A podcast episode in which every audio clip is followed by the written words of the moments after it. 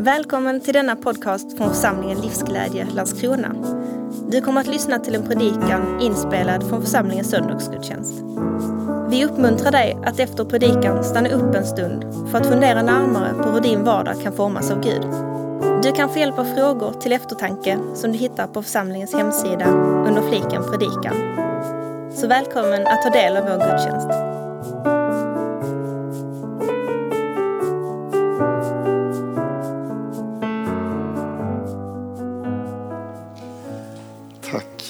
Lovsångsteamet. Jag vet inte om du har sett de där äh, intervjuartiklarna äh, i sommar eller överlag där man äh, ställer 20 frågor till någon kändis. Och så brukar en av frågorna vara, vad är det vackraste ordet du vet? Har ni sett det någon gång i någon kändisintervju? Nej, jag har gjort det. Och då börjar man ju fundera på, vad skulle jag svara på det ordet? Den frågan. Det är ingen tidning som har ringt mig. Det är en besvikelse här i eh, livet, men eh, en besvikelse som jag klarar av att bära. Men eh, det är i alla fall så har det snurrat i min tanke. Vad skulle jag säga vad är det vackraste ordet? Jag vet vad det är på tyska. Det är Zärtlichkeit. Visst låter det vackert? Det är ömsinthet. Ja, ett fint ord. Vad är det vackraste ordet du vet? Förlåtelse. Nåd. Kärlek. Frid. Bortom. Mm. Vad är det vackraste ordet på arabiska? Huda? Salam. Frid. Vad är det vackraste ordet på norska, Gunbjörg? Vad hette det, sa du? Och det betyder? Kärringtand. Ja, det är ett väldigt vackert ord. Ja, blom, blommans kärringtand, det är inte något man säger sådär allmänt till varandra ja din gamla kärringtand. Utan ja, det finns många vackra ord. Det här var ju helt oförberett.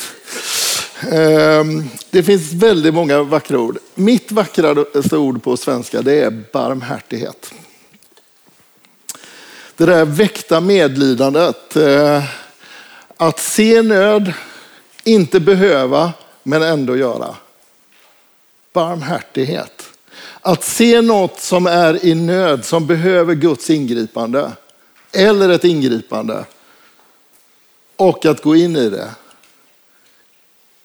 För att det behövs, för att man vill, utan att man behöver göra det. Barmhärtighet. Alla de här orden som eh, kom upp, kanske förutom kärringtand då, eh, är ju ord som vi känner igen från Gud.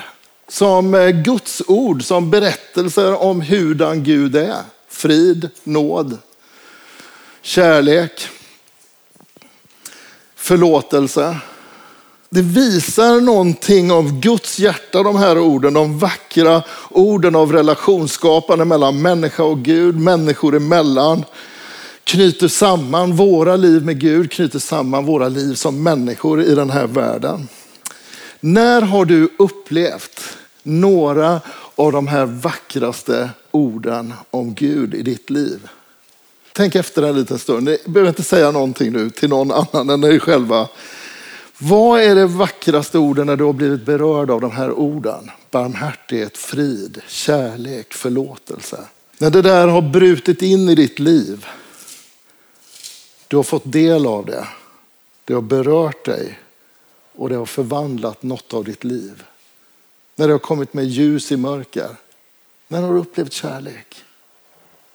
Förlåtelse, frid, barmhärtighet. När stormen Hans eh, blåste in här eh, för några veckor sedan så eh, kom det en del regn som ville besöka våran källare där hemma. Det rann in vatten via källartrappan och vi har varit med om det där förut för många år sedan nu. Så vi hade köpt en dränkpump och vi hade en slang till den. Jag kopplade upp det, satte ner den, Eh, rullade ut slangen. Slangen av någon anledning Jag vet inte, vi har inte använt den här dränkpumpen tror jag någon gång utan vi köpte den eh, senast det var översvämning. Säkerhetsåtgärd. Men den här slangen var packad sådär stenhårt så pumpen orkade inte trycka ut slangen. Så eh, vi gick där och klämde slang. 10 meter slang och försökte få den att liksom öppna upp för vattnet, det den var tänkt till att göra. Och mitt i det så kom eh, grannen över. Jag har två dränkpumpar. Jag hämtar den ena. Och hämtade sin dränkpump, satte upp den med en bättre fungerande slang så vi började pumpa ut vatten där. Tills eh, en affär öppnade klockan sju och vi kunde åka och köpa en till. Men eh, det gav oss liksom möjlighet att se hur lika mycket vatten som pressade på pressades ut och gav oss det där utrymmet att börja torka upp i källaren och, och, och liksom hantera situationen. Och när jag gick över lite senare till grannen och tackade för ingripandet, barmhärtigheten. Det är ju så jag uttrycker mig när jag pratar med grannar. Mm. Nej, jag sa inte vad barmhärtig du var, men jag tackade för hjälpen. Och då sa han något som jag tyckte var så vackert. Det är sånt här vi är till för. Det är sånt här vi är till för. Visst är det fint uttryckt? Det är det här vi är till för att ge vidare när vi har möjlighet, när det behövs. Barmhärtighet dyker upp i Bibeln flera gånger som beskrivning av Gud. Och vi ska läsa nu en av de texterna som eh, berör mig när jag ser den. Hur Gud är en Gud som griper in när det behövs och har fångat upp våra liv som människor. Andra Korintierbrevet. Välsignad är vår Herre Jesu Kristi Gud och Fader, barmhärtighetens Fader och all trösts Gud. Han tröstar oss i alla våra svårigheter. Så att vi med den tröst som vi själva får av Gud kan trösta var och en som har det svårt. Barmhärtighetens fader och all trösts Gud. Visst är det en vacker beskrivning av vem Gud är? En Gud som kommer oss till möte som bjuder in oss till möjligheten att möta honom som just barmhärtighetens Gud och all trösts fader. Så min fråga till oss idag är ju, vad är dina svårigheter där du behöver barmhärtighet och tröst idag? Om du stannar upp nu, och du behöver inte heller säga ut till oss andra vad det är du kommer att tänka på, men vad, vad är de svårigheter, mönster av oro, situationer du står i som här, Jesus, Gud, jag behöver möta dig som barmhärtighetens fader och all trösts Gud. Det behövs i mitt liv här, här, här. Vad kommer du att tänka på? Vad ligger framför dig den närmaste tiden? Vad står du i mitt nu? Vad är du bärare av utifrån det som hittills har hänt? Här Gud, behöver jag din barmhärtighet. Jag behöver att du kommer in som all tröst Gud. Som tröstar mig i alla mina svårigheter. Och vi har redan i gudstjänsten här berört de här två olika vinklarna av det som ligger oss nära. Som vi kanske kommer att tänka på, det som rör det egna livet just nu. Kanske skola, hälsa, relationer, ekonomi, det som är inpå våra liv av oro och den där ytter, yttersta liksom förlängningen av den där bilden av våld och krig och översvämningar, utanförskap, förenklingar, polarisering. Alla de där orden vi hör eh, om och om igen i vår tid. Och det där blir ju en, eh, ibland, de där orden blir ju en ekokammare för oss också som bara ekar de där orden ännu starkare och väcker rädsla, väcker oro och kanske en känsla av hopplöshet för oss när vi sköljs över av informationsflödet och Alla de där sakerna är ju viktiga och jag tänker saker som vi behöver hantera och hitta vägar i. Våldet i samhället och, och så vidare. Så inte för att förringa det, men det finns ju någonting av att vi sköljs över av, av någon form av akut krisläge hela tiden i nyhetsflödet som drar upp vår stressnivå. Jag, jag tänkte på det, inte utifrån de här olika sakerna som är, som är liksom mer landsdrabbande eller, eller så, men ser ni också de här just nu? nyhetsflasharna på kvällstidningsapparna just nu. Och så står det liksom en lista av grejer som förstås är svåra för dem som är med om dem just nu. Men som ingen av oss hade haft någon aning om just nu om vi inte hade fått informationsflödet sköljt över oss.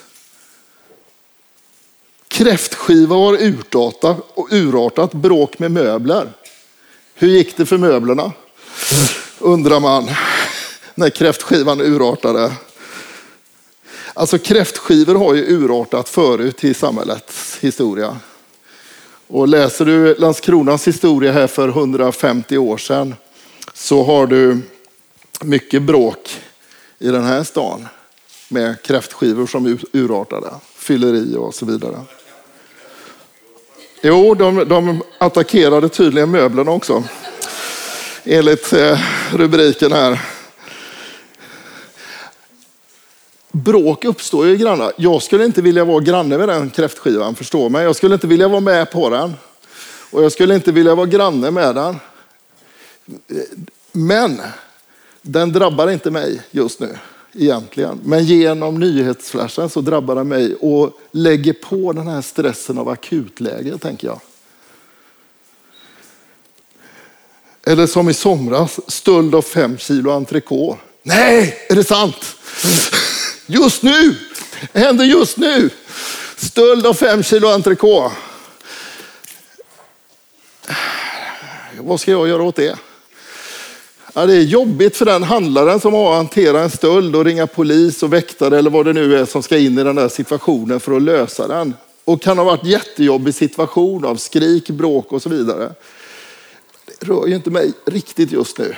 Om jag inte är i den butiken, då hade det berört mig. Men plötsligt är det som att det bara lagras på av det här akut hotnivå. En parentes, men lite grann har jag tänkt på det där. Och jag tänker att vi behöver bli människor som fortsätter att förankra oss i det där budskapet av en Gud som har någonting att säga in i våra liv. Så att vi inte blir placerade i den där känslan av maktlöshet, att ingenting betyder någonting. Så min handling av barmhärtighet eller min handling av tröst för att jag har tagit emot det inte skulle kunna åstadkomma någon förändring. För om man går in i den här situationen från den vinkeln och tänker att om jag hade varit på den där kräftskivan eller granne med den kräftskivan här om kvällen och berörs av de ord vi har läst. Välsignad är vår Herre Jesu Kristi Gud och Fader. Barmhärtighetens fader och all trösts Gud. Han som tröstar oss i alla våra svårigheter. Om jag har blivit drabbad och buren av hans tröst och barmhärtighet, vad leder det mig till som granne i den situationen? Hur kan jag vara tröstande så som Gud har tröstat mig. Hur kan jag vara barmhärtig så som Gud har varit barmhärtig för mig? Hur kan jag vara fridsbärare, bärare av Guds kärlek så som han har burit sin nåd och barmhärtighet och kärlek och frid in i mitt liv? Och Det här liksom sätter ett fokus för mig och dig att vara människor som lever uppmärksamma och mottagande av Gud. Att vi väljer att lyssna till honom, att vi hör hans kallelse och dra oss nära honom så att vi får del av hans barmhärtighet och frid. Det här är en inbjudan att ta emot Gud och leva trons olika dimensioner. Tro som övertygelsen av det som vi ser som viktigt och avgörande för våra liv. Det är en del av tron. Jag ser Guds barmhärtighet och tröst som avgörande teologi för mitt liv. En övertygelse, sån är Gud. Men det ska inte bara stanna vid den övertygelsen utan det ska ju leda till en annan dimension av tro. Att det innebär en förtröstan och tillit till att sån är Gud. Just sån är Gud. Jag kan luta mig mot det, jag kan relatera till det, jag tror det, jag litar på dig Gud. Att du är barmhärtig och tröstande in i mitt liv. Så att jag inte bara är troende i huvudet, i övertygelser, i känslor, i det inre, utan också den tredje dimensionen av tro som det levda livet. Det som omsätter det jag är övertygad om och det jag bär på av starka känslor i praktisk handling. Att jag lever trofast utifrån det jag förstår av Gud. Trofast hans barmhärtighet, trofast hans förlåtelse. Låter den beröra och fylla mitt liv men också sätta mig i rörelse. Tro och det liv vi lever hänger samman och vi läser ju om det om och om i Bibelns texter hur vi får söka, utforska, ta emot, beröras av det som Gud är men sen att det också ska omsättas till ett levt liv. Så att vi med den tröst vi själva får av Gud kan vara, trösta var och en som har det svårt. Och det där är något som kan pågå samtidigt hela tiden i vårt liv. Här tar jag emot tröst, här är jag behovets barn som behöver Guds omsorg och här samtidigt kan jag ge tröst och barmhärtighet vidare. Att låta de där övertygelserna bli till tillit som pågår samtidigt som är utgivande. Och Jakob sätter så fantastiskt vackra ord på detta i sitt brev, det första kapitlet, den 22 versen. Så här säger han om tro. Bli ordets görare, inte bara dess hörare. Annars tar ni miste. Den som hör ordet men inte gör vad det säger, han liknar en man som är en spegel betraktar sitt eget ansikte. Han ser sig själv men går därifrån och har strax glömt hur han såg ut. Men den som har blickat in i den fullkomliga lagen, frihetens lag och håller sig till den och inte glömmer vad han har hört utan verkligen gör något, han blir salig genom det han gör. Så när vi har fått syn på hurdan Gud är, ja, men stanna kvar i det tillräckligt länge så vi minns det och lever utifrån det och inte bara snabbt går vidare till andra saker. Och här ser vi också hur, hur det då manar oss till att, att utveckla och leva de kanske strategierna för detta. Att vårda närvaron inför Gud. I som idag, gudstjänstfirande tillsammans, gemenskap, bön, delaktighet. Dela behoven, ta del av behoven, be för varandra och ta omsorg praktiskt utifrån våra möjligheter. Ja, det stormar nu, det är kaos. Här är det svårigheter, här är det utmaningar. Men Gud är närvarande och vi får ta del av det genom varandras liv och stanna upp inför vem han är. Och att göra de stilla platserna så att vi får möjlighet att ta del av Guds ro. Som gör att bruset stillas en stund och att vi hör och ser andra möjligheter. Där vi får tro och tillit till att ta vara på de där eh, Guds möjligheter som han vill ge. Där vi förankras ner och får syn och gläds över Guds milstolpar i våra liv. De där eh, skeendena över tid som visar, ja men sån här är ju Gud, jag har sett det över tid. Så när jag ser på mitt liv utifrån mina behov så kanske jag anar, här behöver jag något från Gud, men jag tittar tillbaka fem år, tio år, tjugo år så ser jag Guds omsorg steg för steg som har fört mig till den plats jag är och burit mig hittills. Vad ser vi för sådana skeenden över tid från Gud i våra liv? Hur hans tröst och barmhärtighet blivit synlig. Och så skriver Jakob utifrån den där äh, omsättningen av tro så här vidare. Mina bröder, vad hjälper det om någon säger sig ha tro men inte har gärningar? Inte kan väl tron rädda honom? Om en bror eller syster är utan kläder och saknar mat för dagen, vad hjälper det då om någon av er säger, gå i frid, håll er varma, ät er mätta, men inte ger dem vad de behöver. Så är det också med tron. I sig själv, utan gärningar, är den död. Nu kanske någon frågar, har du tro? Ja, och jag har gärningar. Visa mig din tro utan gärningar så ska jag med mina gärningar visa dig min tro. Det där levda livets tro som låter det vi är övertygade om ta plats i det liv vi lever.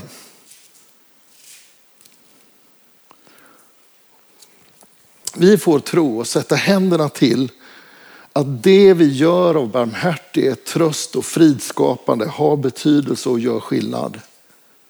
Så att vi inte stannar kvar i den där känslan av missmod, rädsla och oro. Utan när de kommer, de känslorna, och trycker på, att vi vänder oss till Gud och ger honom möjlighet att öppna sin berättelse och vem han är.